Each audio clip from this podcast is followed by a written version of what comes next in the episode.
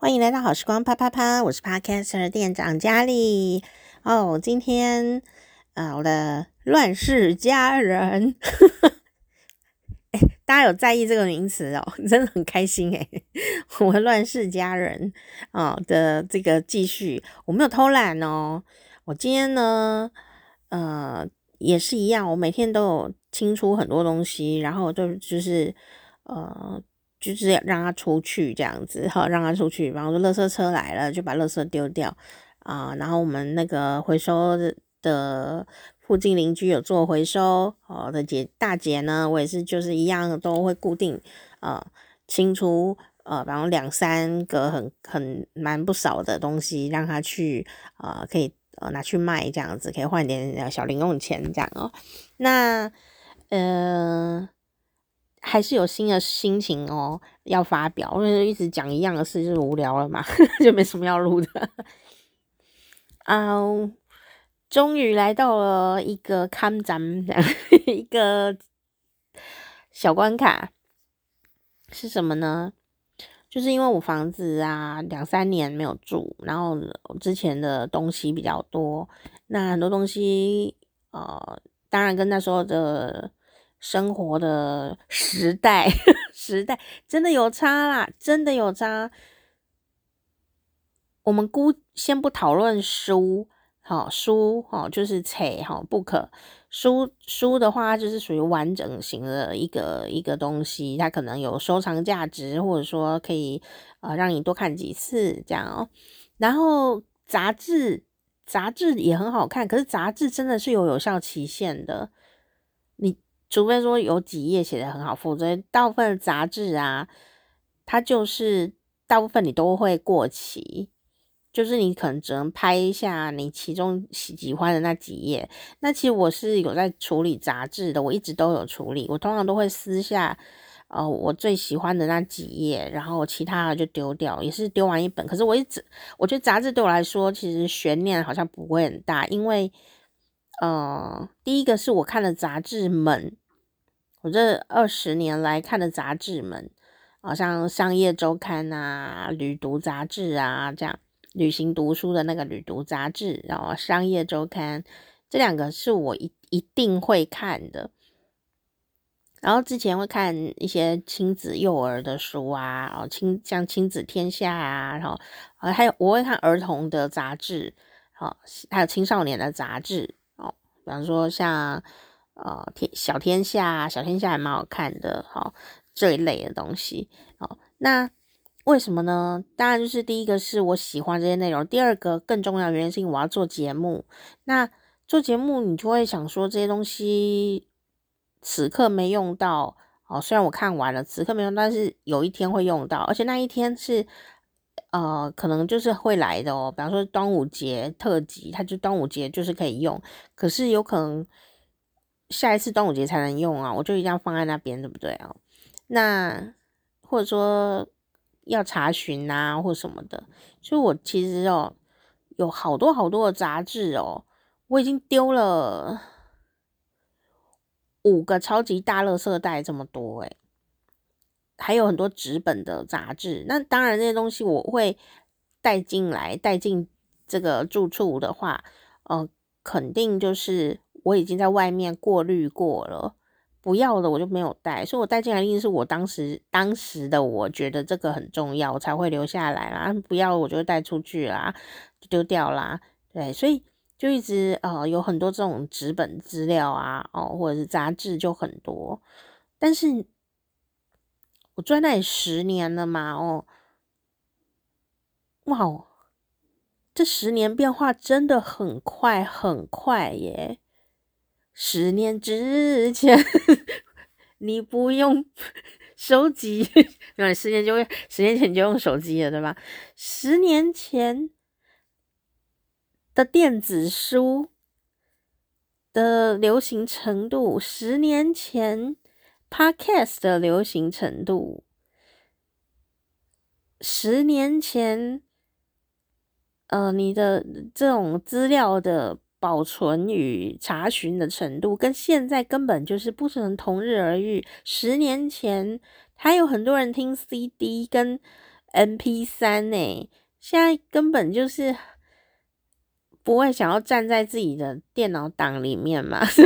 你用 Spotify 啊，或者什么 iTunes 啊，什么东西一大堆的，或者 YouTube 啊，你要听什么就有什么诶，还有 KKBox 啊，对不对？KKBox 还有 Spotify，就有一些甚至就是很正规，就是说你听什么。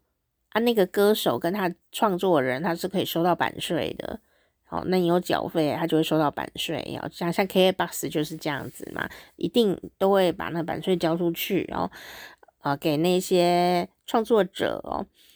哦，那呃广播电台也是正规的广播电台，就是传统的广播电台哦，他播的歌曲也要缴钱的。很多人很想知道这个问题，对不对？为什么 Podcast 不能放流行歌哦？那为什么这个电台的那个传统电台广播可以放流行歌呢？哦，还一首接一首的放，为什么？因为有缴钱呐、啊。我们每一年电台每一家电台啦，如果它是正规的，不不不想被罚钱的话，都有缴。就缴音乐的使用的这个费用，还要写说你放什么歌，放什么歌这样子，这样人家才能把那个钱呐、哦，呃，把它汇去给那个创作人啊、歌手他们这些呃该收钱的朋友哦。今天如果你是歌手，你也会有这些想法吧，对吗？哦，你的歌很红，然后你都收不到钱，然后人家一直播，你还是收不到钱，那 就会有一些心情不好。不过我有遇到别的的音乐家哦，他心里想的是不收钱就不收钱啊，我就开放给大家用，我也不要去登记说我要我要收版税什么的，我说是版权全部开放。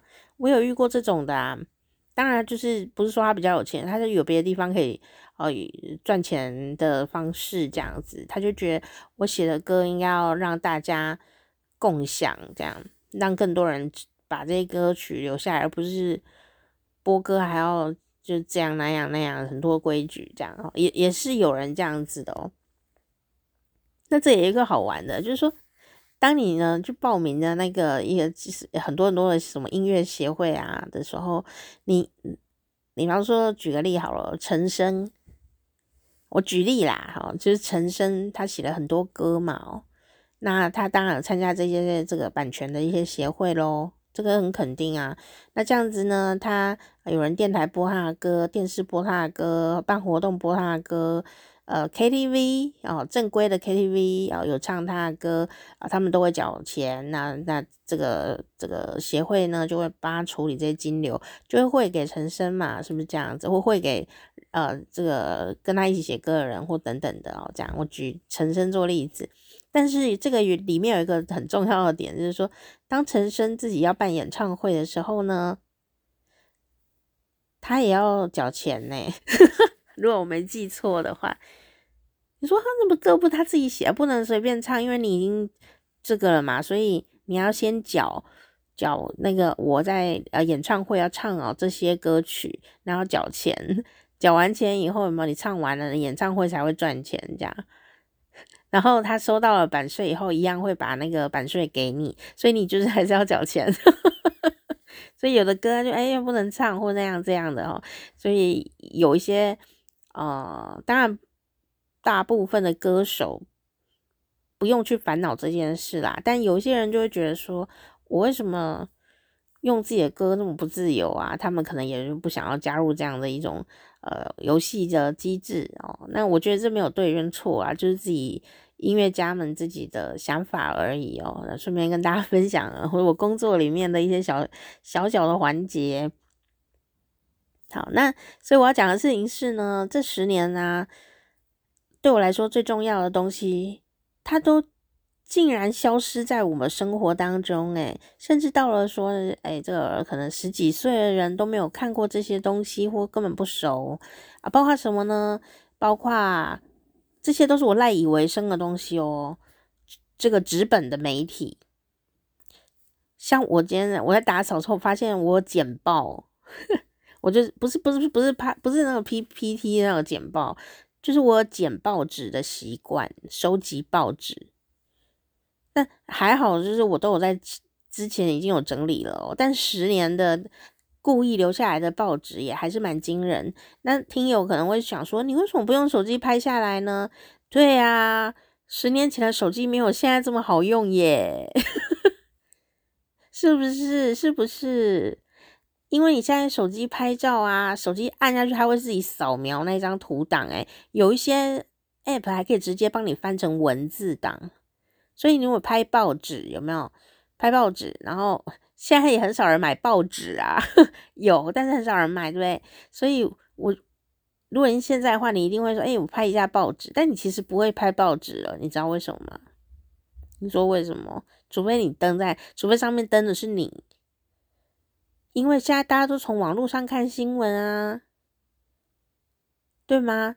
对，就是这个比例不是全部人，但比例是比较高。所以也许有一天你在买买早餐，坐在早餐店吃早餐，你也许看到，也我想也许台湾是这样子的哦，哦，就是看到有一个新闻哦，然后你就看一看，哦，诶，这个新闻很有趣耶，我想要收集的时候，你是会怎样？你不会去拿剪刀了，你会拿手机。你也不是拍它哦，因为拍它你还要再整理，很麻烦。你会看它是哪一个报的关键词，对不对？标题叫什么？你会上网搜寻，你就会找到那一篇报道了。那你就直接复制贴上或截图，你根本就不会拿剪刀去剪报纸，是不是这样？就是我们的生活模式已经改了哦。那但是。但是这个行为动作还是继续的留下来，至少在目前还是这样。只是行为模式，这个行为模式留下来，可是他的动作变了。你仍然会喜欢看到有趣的东西，看到知识的东西，想要留什么这样哦，想要留着以后看，或者是在研究这样。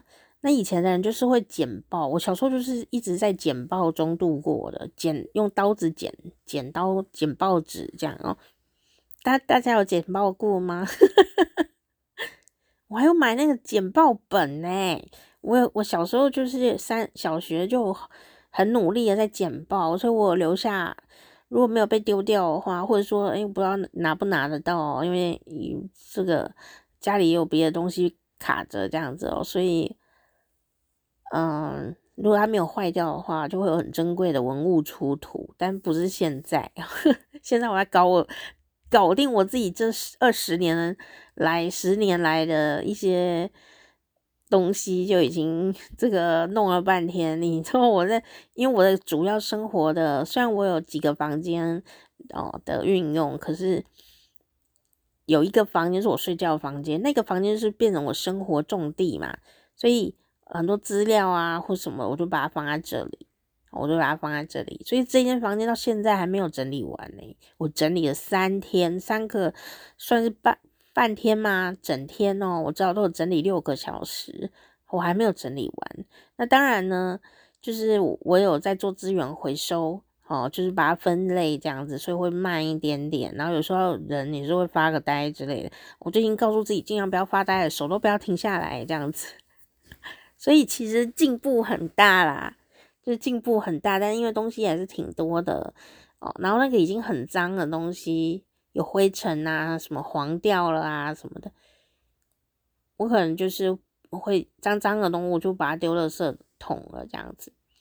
嗯，给人家资源回收还是给他好一点的东西啊。哦，那我就想说，嗯、这十年啊，经历的变化很大。那你现在也是会收集这些资料，你就是不会用剪刀剪报纸哦，你也很久没买报纸吧？哦，那杂志呢？啊，杂志就另外一个，对我来说是一个更大的结界。结我结界什么呢？杂志有一些专题报道写得非常的好，诶，我就会看了以后就是很激动啊，就觉得写得太好了，我要留下来哦，然后。现在，比方说，我刚刚讲的，我看的那几家，他们都有线上版的，他们都有线上资料库，还有电子杂志可以回顾哦。就是他们，你要看什么十年前的某一期的商业周刊，你是买得到的，电子版是有的。那甚至呢，他们有开那个资料库啊，所以你如果有有需要，你就就自己花钱，你就可以在资料库里看你要自找什么资料，只要他们有报道过就会有。好，那甚至有些根本他就免费给你，你去搜寻就会有了。那当然啦、现在更多更多的媒体有更多更多的报道，所以你基本上只要找到关键词，你多看几个媒体的文章，大家可以拼凑出一些呃稍微完整的画面。可是你并不需要用到呃纸本的杂志哦。所以我真的就是加上第三点，就是我眼睛的状况在。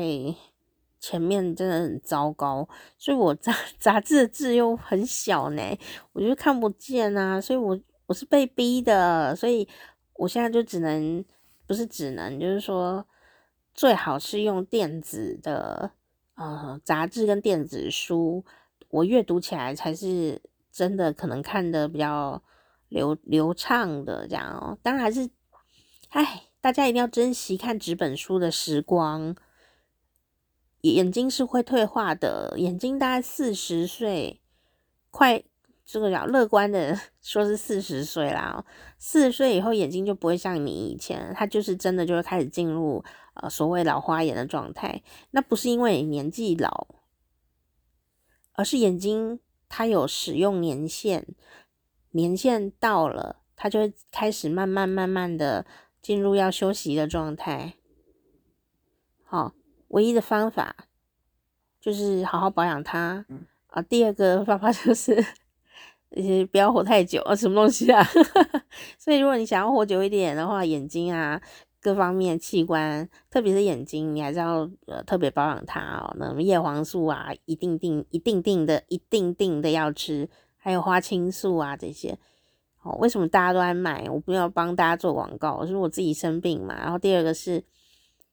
我们食物里要吃到足量的叶黄素是非常非常难的，哦，这是不太可能呐、吃不足量啦，所以就是还是要提醒大家这件事情啊、哦。那为什么会讲到眼睛呢？对啊，我就说杂志就是这样子，所以，哦、有一点点，就是还有一点很重要的事情是哦，你知道杂志丢我我收集的收集的杂志啊，丢掉的时候好畅快哦。但你提早五年，我做不到哦。也许提早三年，我都还不一定做得到。一切都是因缘具足才做得到这件事。我就这样安慰自己了，你知道吗？为什么？第一个，这个 COVID-19 疫情来了以后，全力加速了人类的进化，在科技上面的远距会议啊，像我今天就开了一个远距会议啊，然后电子化，好电商，好就是你我你都不要出门，线上课程，你也不要出门。在家里，你用一只手机、一个电脑，我觉得真的是最小就是手机，你又万用，你可以看书，看什么什么看上课，然后开会干嘛？诶，一个手机就可以做所有的事情耶。当然，所以还是要吃叶黄素跟配抗蓝光眼镜，好不好？因为你既然这么的依赖这个啊手机，对不对？然后你听 Podcast 也是手机呀，对吧？哇哦，所以。所以电子化了以后，我就也用得很习惯，所以我就想说纸本还是可以丢掉。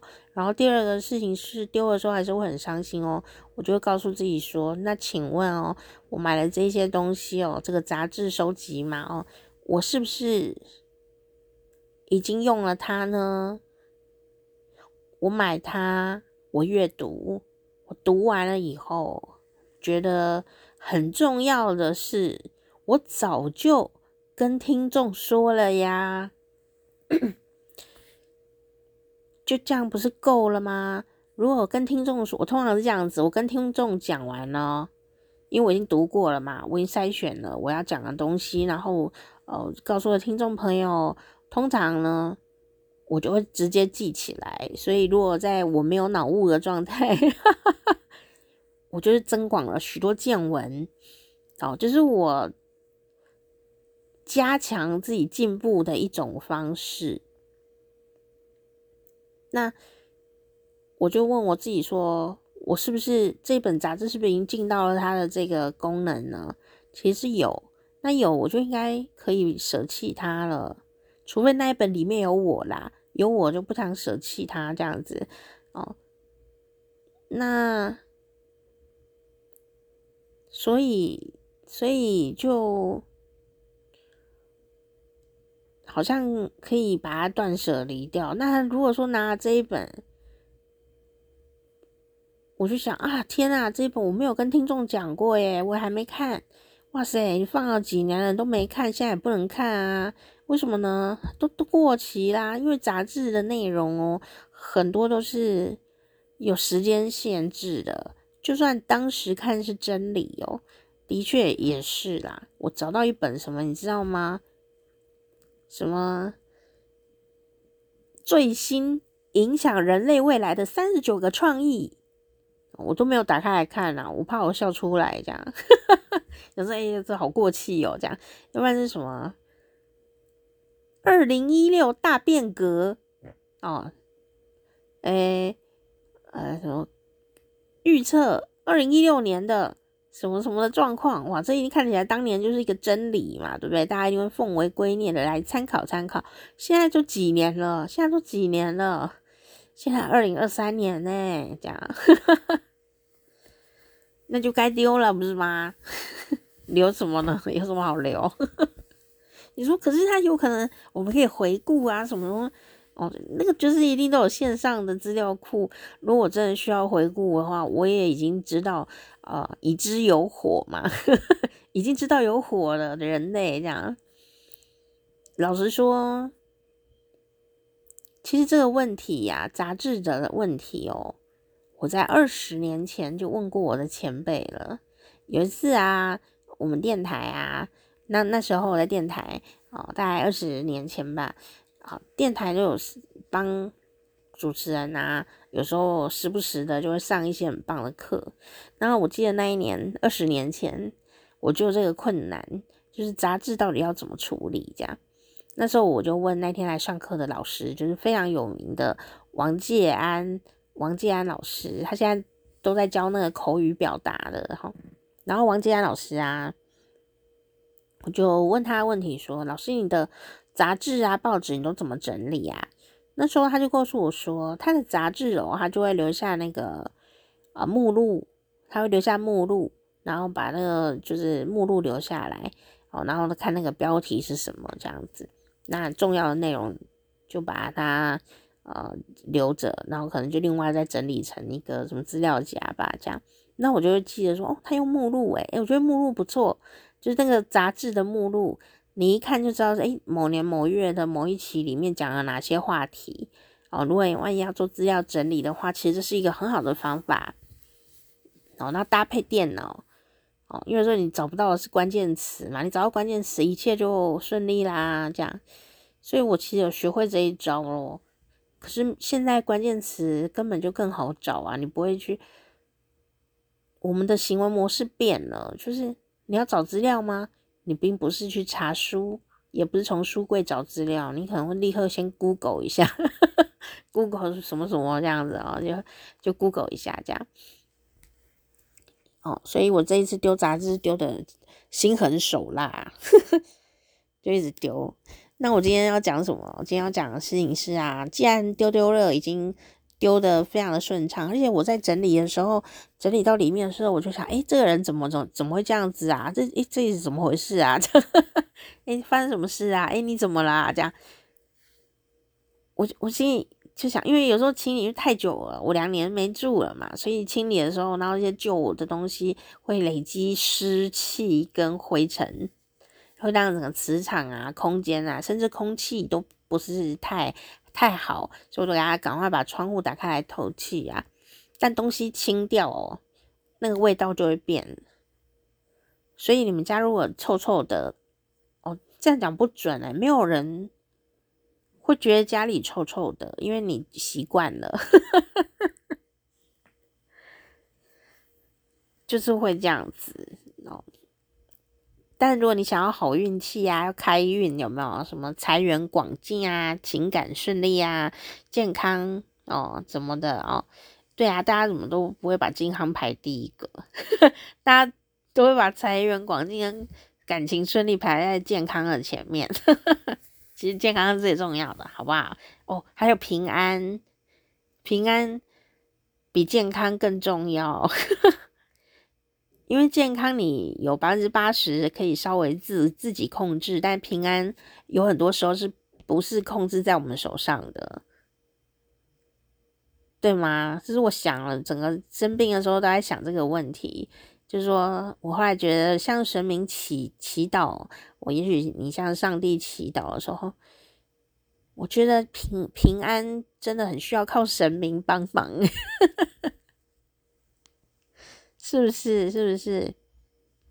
那平安就是那么的重要，因为不平安就什么都没有啊。那如果你觉得平安，那你就什么都有了嘛。所以平安就是一个关键词，这样。哦，那那所以你你如果想要运气很好，财财源广进哦，你家里的空气一定要好，但不是说让你风在里面吹来呼呼呼呼呼。这样这样，你就是也会很漏财，这样 这个穿堂煞，穿堂煞哦，就是风水风水风水在物理上面看就是什么呢？就是空气流通度哦，不能太太流通也不好哦，不流通也不好。那空气流通度就是风嘛，水就是什么呢？就是湿度，湿气，湿度。所以你家如果有了很多像我一样很多纸类，我看你家湿度一定也会比较高一点，灰尘度也会比较高一点点。好，所以就是这个特别要留意的事情啦。好，那我就把它丢啦。我丢的时候在一边打扫一边弄啊，我就想说，还好这是我自己可以清理的，因为我本来幻想清运公司会帮我整理。会把东西运走，殊不知东西实在太多了，所以他们那天运了，呃，这个四万块有没有说块？对，四万块的新台币的物品哦，把它运走了，都还这个房间都才动了百分之零点一吧，哦。百分之十好了，百分之十，他没有帮我整理，但是但还是有很多东西。那我我自己来弄的时候，我忽然就觉得，我弄到最里面的时候，我就想说，还好诶、还好，虽然有点累啦，但还好我可以自己处理。然后我就是在那边想哈，我要请神明保佑我。我现在呢，就是自己的房子自己清哦，保佑我各各方面啊。哦，不要忽然有虫子跑出来啊，或者是什么的，这样。嗯，一开始有点害怕哦，就是哦，怎么那么多，该怎么办？但后面就是越来越顺利，越来越顺利，越来越顺利。嗯，看到脏了也不怕了哦，然后就是一直清，一直清，一直清，一直清，然后清清清。嗯，现在就是感觉好像已经清了蛮多东西出来之后，就觉得。那个出来不是出来而已哦，是就整个就拿到垃圾堆去了，就觉得诶，清了有一点成就感，好像不再那么害怕，然后就觉得干净很很好诶，我要永远保持呃东西很少的状况，啊，然后呃就越来越无情了，这样子不会这样，哦，什么呀，伤春悲秋的整理是很慢的啊。啊，然后再来就进行到比较难一个心理关卡是什么呢？就是说我是否要喷杀虫剂？虽然我没有看到半个小生物，但小生物也不会跑出来让我看到，因为是白天嘛，晚上谁知道呢？对不对？Happy time。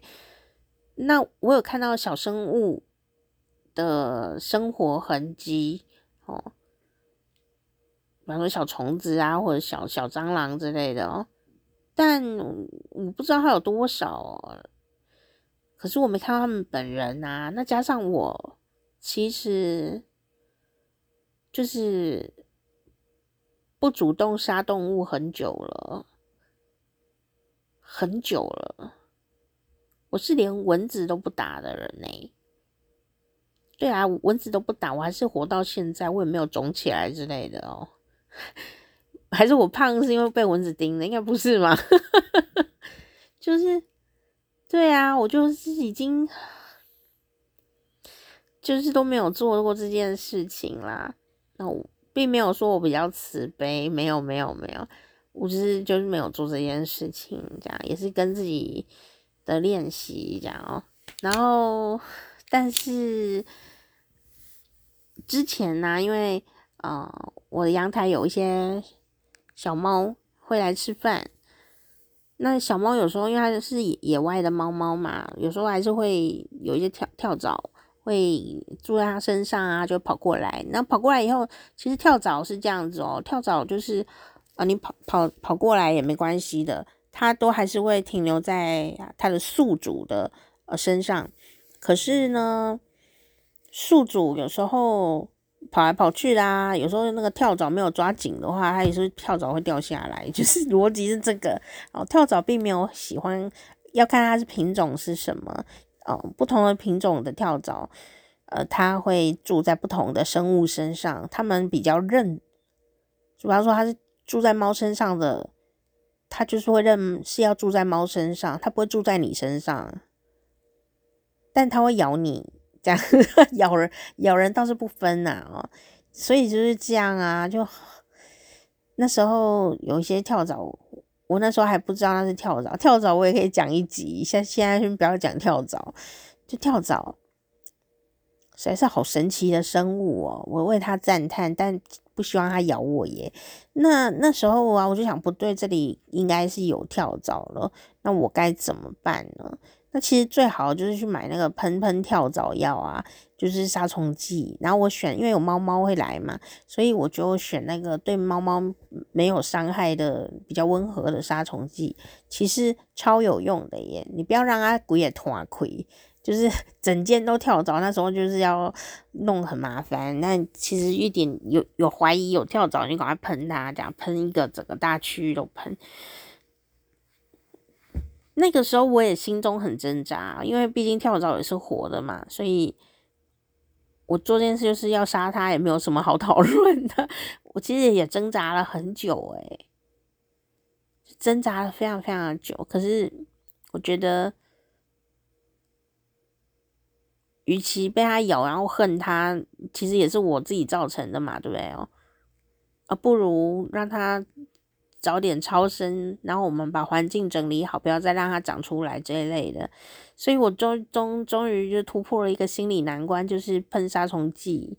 哦，你叫我亲自打死它们的话，我是做不太到。对，我我我眼睛好的时候可以抓跳蚤，诶。所以我告诉你，跳蚤有六只脚哦，而且还跳蚤的小幼虫哦，长得就小小的，很透明，你要眼睛很好才看得到它在哪里。这样子其实是不恐怖，但它咬你的时候就会有点很恐怖，因为它跳的时候会跳非常的非常的高，这样。所以，如果你家里不幸有小跳蚤出现哦，如果你看得到它在哪，你能辨识那是一只跳蚤的话，因为它就是长得跟普通的虫子没什么两样啊，小小的这样，很有的很小，像针头的那个尖端还没长大的时候就那么小这样。如果你能辨识一个会弹跳的黑点，你想要抓住它，好，你不要想用手指捏它，然后一直压一直压，不会，它就是很励志。你越压，它就跳越高。它身体竟然可以承受无止境的重力耶，好强哦！被它感动了耶。但我还是要处理嘛，所以我当时就研究了一下，要怎样才能抓住它。用胶带，就是你看到有跳蚤在那里，你知道是它，你不要惊动它。你要用胶带粘它，但你如果要找胶带，你就会惊动它，所以这个时候要看缘分。然后你就拿胶带粘它，然后把它粘住哦。粘住以后呢，你真的要就把这个送天堂的时候，你要先粘住它，然后再压它。那因为它跳不起来，所以它就会啪这样子的。再见，阿弥陀佛这样。所以你要用胶带。可是如果你是一个空间、一个区域的话，那还是喷杀虫剂啊，最快了。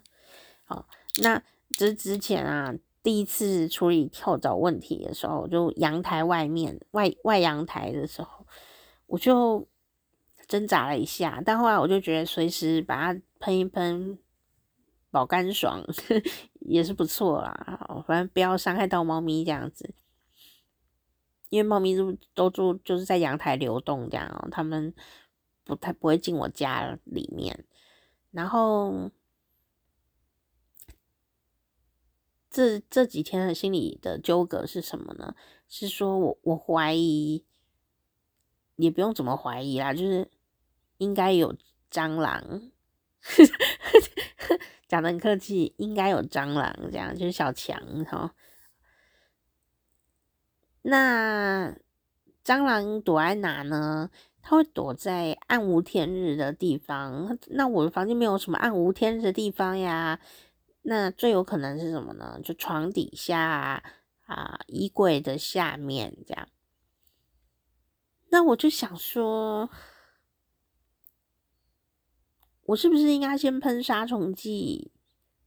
哦，喷在那个床底下有没有缝缝的地方的喷一喷，然后喷一喷衣柜的下面啊，喷一喷这样子。但我又想，这样就是又故意要毒杀蟑螂了，这样。但是蟑螂留在室内也不对的啊。那我挣扎很久，因为我觉得，哦，我如果看到一堆蟑螂的尸体，我会心里有一些不忍心啦。但但我又不能把这个放在家里啊，因为我如果房子交出去，我希望不要吓到别人，对吧？哦，还是要处理一下，如果有的话，因为我不知道有没有，那应该是有吧？哦，他们都躲起来了，所以我还是要喷一下杀虫剂。那我就想很久都想不透，呃，我我该怎么办？有点害怕，然后后来。我想通了，如果不是我亲自处理这件事情啊，那一定是要别人处理哦。那别人恐怕呢，连心理准备都没有哦。可能人家搬床的时候，可能一搬，哇，或不知道几只蟑螂，一只蟑螂或两张或十只都有可能，或不知道这样子啊。他是一般的话，可能会吓到搬的人，也不一定这样。所以，然后他们可能会说干这样，所以我就想，虽然不杀生是蛮好的，但不是，我也不想跟蟑螂结恶缘啊。可是我更不想跟人结恶缘啊。只是你说是吗？就是也许我就是不知道他是喷了杀虫剂会啊死几只蟑螂，我不晓得，因为我不知道他他会不会。我不知道他们在哪里啦。这样讲，如果有一只蟑螂，它在我面前跑步，我不会杀它，我不会杀那一只蟑螂。你说，我会不会怕？我会啊，但因为它正在跑步，我就不会杀它，我就把它驱赶走这样子。但就是我没有办法正面对决一个生物，所以我要杀死你了，我我就是不敢这样。但因为现在这个状况是我不知道他们在哪里、啊，所以我就只能喷一些黑暗的角落，这样把它喷一喷，喷一喷，喷一喷，这样。然后我还跟我还是忏悔，我先我说，哎，我先忏悔，先忏悔，今天我呢，呃，肯定要去杀生的啦，我我就是要去喷杀虫剂，这样。那那也没办法，还是是我自己处理，自己要负责任，这样。那。总是比跟人结恶缘好很多啦，这样，要不然你给别人处理也是在结恶缘嘛。所以我就想说，哎、欸，可不可以帮帮我呀？神明保佑我这样，我知道做这件事，然后我也忏悔这样，以后我不会再让蟑螂长出来了这样。然后就比较宽心的在喷杀虫剂，也是一样大范围喷，然后细缝的时候喷一喷，喷一喷这样子。我就觉得我好啦，我已经尽力了，接下来我也不知道怎么办，这样。对啊，我好怕哦，万一如果人家搬家有没有？因为我我家具不是我的，但家具很新啊，他们会搬动的时候忽然炸出一些生物来，我就不晓得。但我其实都扫过了啦，就是我有很多紧张的点，这样子 很好笑哦。他们都住在哪里呀？都没有看到他们呢。我说蟑螂，我我不知道他们住在哪，我都没有看到他们住在哪里。总之呢，总之就是呃这样的一个心情吧，就是嗯，为了自己的这样的一个原因，前因后果来负责任也不是很容易哦。但我想说。还是不要让别人呢太太惊吓或太麻烦这样。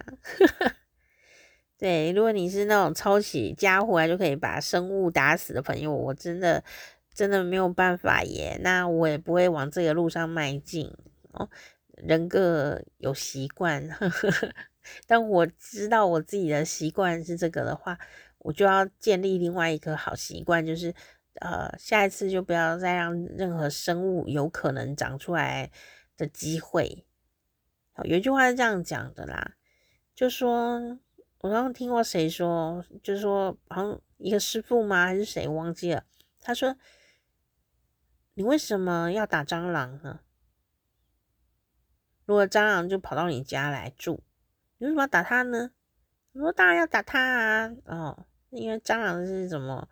结果。”这个演讲的人呢，就跟大家讲说，应该是师傅吧，他就说你如果打他就是杀生呢，然后是那有细菌这样。我 师傅讲了后面那一段，他说是啊，所以我们要做的事情不是不是这个杀生不杀生而已，我们要做的事情是就不要让它进来啊，不要让它长出来啊，你制造了一个环境。这是因嘛，制造一个环境让蟑螂在里面住，然后它们愉很愉快，然后长了很多，然后你再用杀虫剂喷它，这样子是很合理吗？这样这样不合理呀！你真正的不杀生应该是，就是连它它生都没有生这样子，它也不想住在你家这样，你家就是很干净，都没有蟑螂要来住，或者是诶根本来不了这样。你就不用杀生了，对不对？是不是这样？我就想，对耶，这个故事我印象很深刻，不知道什么时候小时候听到的吧？就是不要制造那个因缘出来。你看到蟑螂，可能在家里看到的，就觉得很很恐怖、很厌倦或者怎么样，你要想想看它从哪来的。但是偶尔有几只跑来，你就处理掉它，其实也还好。但是如果变多了嘞，或者是怎么样，就是你环境是不是很脏啊，还是什么的，或者说你吃东西都没有包好，还是怎么样？那你勾引它来家住啊，然后你又杀死它，这样不是很恐怖？它根本是你的宠物吧？你还杀宠物，这样是不行的，然后，罪加一等的感觉了。那你可能会问我说，那野外呢？野外呢？我会觉得说，除非你是清洁大队啦，你干嘛去野外乱喷杀虫剂？会不会破坏生态啊？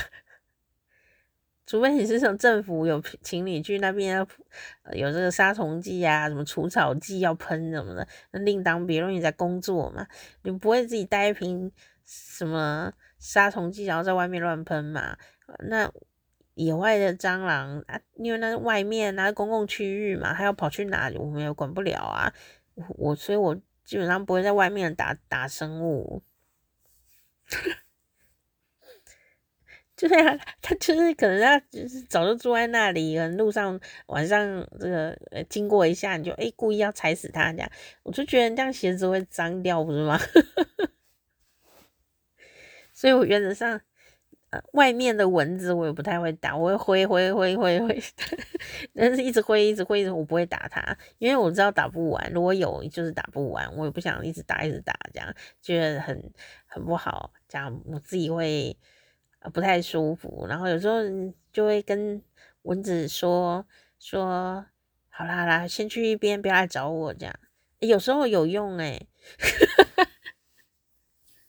有时候有用，就一边挥挥挥，然后涂一些那个防虫的东西啊，这一些防蚊子的，然后跟他讲说，现在不要来吵我啦，哎呀嘿嘿，这样 有时候是蛮有用的，不然不然你知道我有时候在这回台中嘛，然后那个有时候会有蚊子飞到家里面，那晚上很吵，那个蚊子好大哦，中南部的蚊子就是比较。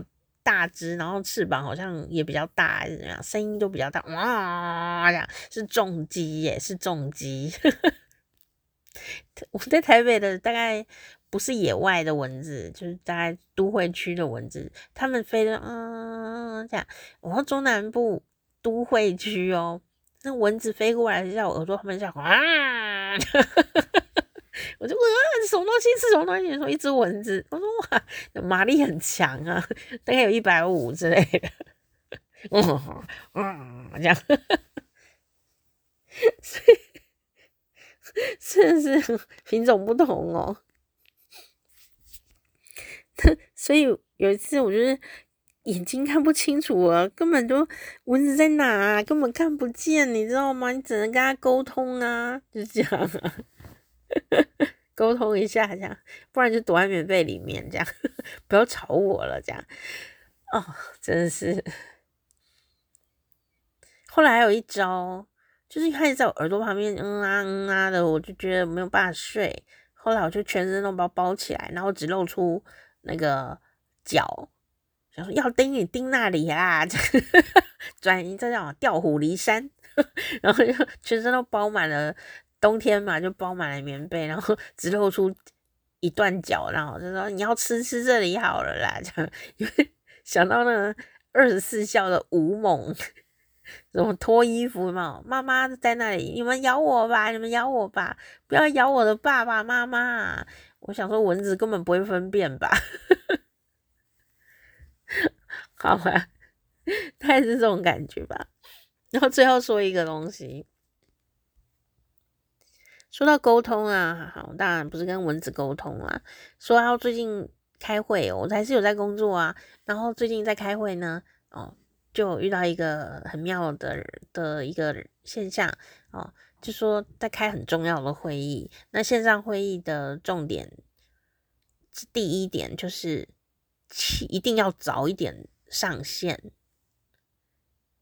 它跟现场不一样。现场实地开会的时候，线下开会的时候，你只要时间点，比方说十点要开会啊，你九点五十九分走进来，坐在椅子上就准时可以开始，对吗？线上会议要测试，所以你至少都要确认我们什么时候开始测试，我们就是要早一点到哦。那最不济的哈，你至少就是要准时嘛。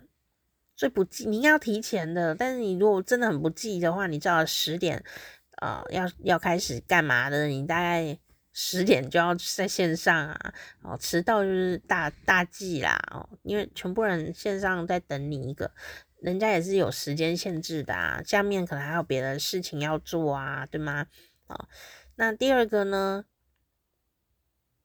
哦，对，线上会议特别容易后面有别的事情要做，因为。它没有空间的限制，所以我们不会有什么通勤时间，因此他可能他马上就要做下一个其他工作了，那你就是不能浪费别人的时间，这个很重要哦，这个很重要啊。然后第二个就是说，呃，今天就是遇到一个状况，有一个人呐、哦，也是会议的一个人这样，那这个人呢，就是也。呃，算大牌吗？我们那一个这个开会的里面的人都大前辈跟大牌耶，所以我不觉得这里的人大概只有我是最小牌吧。大家都你们都叫得出名字来的那些人，这样，然后很棒的、很优秀的人，然后其中啊就来了一个，他最近就蛮红的哦，一位女士这样。那我们就来瞧下一次开会的时间，是我们今天最重要的事情啊。然后就瞧瞧瞧瞧瞧瞧瞧，结果啊，这个女士呢就一直说：“这个我不行，这个我不行，我不行，我不行，我不行，我不行，我不行。”这样，然后我就感觉到就是大家心情很不好，因为大家也都。很忙，然后为什么你都不行？然后他好，然后人那当然开会的人就说，呃，主持人就说，那那你您什么时候是可以的呢？然后我只有某某日跟某某日可以这样啊。那结果呢？这某某日跟某某日的选择应该比较少一点啊，其他人都没有办法配合。哇，是很焦灼的状态，很焦灼。那还瞧了有没有半小时？我没计时诶，可能有半小时。我本来以为一下子就要结束了一个会，就可能有超过半小时以上。再瞧这个事情，讲瞧会议时间，你有没有觉得有点累？很累呢。我是不累啊，但工作人员其实还蛮累的。这样，然后当然你有。就是要我们就是开会要调时间啊，呃，所以我就会想说，如果你是真的不能的话，你可以怎么讲，比较不会让人家大家对你印象那么的差。特别大家都很忙的时候，真的对一个人说我不行，我不行，我不行，我那个也不行，这个也不行，就觉得讨厌呐。但我们开会的时候就不会骂人家，因为我们也在节省时间呐、我们不要啰嗦，这样赶快把事情解决是最好的。但因为我们都专注在解决问题的时候，那电话那个线上挂掉以后，大家会说什么话，我们就不知道了，对吗？哦，大家都很激动呢。好、结果呢，我我对我要先说，如果你真的就是不行啊，你该怎么办呢、其实你可以说什么，你就说哦。真的很抱歉，因为大家都行，现在就是大家都可以，就你不行，你就要说什么？你要说的是说，嗯，真的很抱歉哎，哦，不好意思，我那天已经排了工作了，哦，我可以瞧一瞧看，或者说啊，我这个没有办法瞧，哎，哦，我这个已经哦，很这个已经都安排了，哦，很久以前就安排了，这个没有办法，这个时间呢，我已经安排了工作，你不就是安排了工作才不能？参与接下来的讨论吗？你就说就好啦，客气一点说，比方说啊，我这晚上哦，晚上我真的不行诶，因为我要回家接小孩，就是一个很直接的理由，这样就可以了。说我不行，我不行，我不行，我不行，我不行，我不行，这样子啊，就是很烦呐、其实你说你不行，我怎么知道你是在干什么？你就说你不行，那你就是去赚钱，不是吗？你是赚两边的钱，我们开个会也是要来赚钱啊。你你的不不行，也是去赚别的钱啊。这样你觉得金主会开心吗？我当然不是金主啊，所以我今天哦开会基本上都没有讲话，我就一直在那边微笑着看着镜头这样。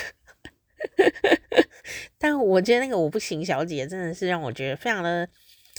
哇塞，你很白吧？诶，这样，然后呢，顺便，如果你听到这有在 bonus，另外一个他很白吧，白目我的行为，这样，嗯、你就说工作的事情不就好了吗？你就说，哎，我那天有工作，哎，我那天有演出，哎，我那天哦有什么要彩排，哦，就讲这样就好啦，干嘛说什么？而且不是现场人，又人也看没看到。还说什么？哦，那天我不行，我那天有一个工作。那大家说，那你那工作是呃几点啊？呃，我们看看能不能呃怎么样调整这样子啊？我也不知道几点呢。总统什么时候要来？我怎么会知道？哇，你去给我搬总统诶，你知道吗？我真的有一点会的啊，我真的很想跟他说，当然我没有，我现在告诉你们我心里真正的想法，我真的很想说，讲这种话真的非常没有礼貌。什么叫总统什么时候要来？我怎么会知道？一定都会知道啊，是没主持过还是怎么样？总统什么时候来？是在一个规定的时间里面，他一定会出现的。怎么会讲了？我不知道什么时候总统要来这样。而且我们现在在开会耶，你讲总统要干嘛？我们又不是在开总统的会，干总统屁事？在那边耍大牌于无形之中，但我们都听出来你在耍大牌啊！嗯，我我没有办法，因为我。我就是要主持总统的活动，我没有办法，而且我不知道总统什么时候要来，是很了不起哦。就是在座的人都有主持过啊，就是不知道讲自己要干什么这样子，就是就不能讲这些该讲的吗？讲这些要干嘛呢？我就觉得很不得体耶。而且哦，而且哦，听听众朋友，我不是在嫉妒他，因为我呢。二十年前啊，我我大学还没毕业，我就主持过总统的活动了，所以没有什么了不起的。那时候总统还陈水扁呢，我还有跟他握手呢，我就帮他直播那个音乐会的转播啊，对不对？我们就人就在现场，我们在直播啊，我们在主持啊。我那总统哦，当然总统要参加的活动实在太多了，所以你也不用猜是谁，因为总统活动很多。但是我想，总统没有想要听到有人说总统什么时候来，我怎么会知道？这样刚才要干嘛？总统应该没有很想要听到这种话吧？讲的好像他很不负责任。总统他就是在忙啊，就是废话嘛。而且我我最后还是要跟听众说，我为什么会觉得这种语？语语法很令人恼怒呢，就是大家真的都不是很爽他，但是大家也都很有礼貌，很有风度，什么事都没有讲，因为呃，就是我们会回家讲给别人听。可是啊，当你讲出这句不得体的话，说呃，这个呃，总统，我不知道总统什么时候才能啊，所以我不知道我什么时候才能跟你们一起开会这样哦。你怎么知道现场的人会不会告诉总统啊？大家可以坐在一起开会，一定程度差不多嘛。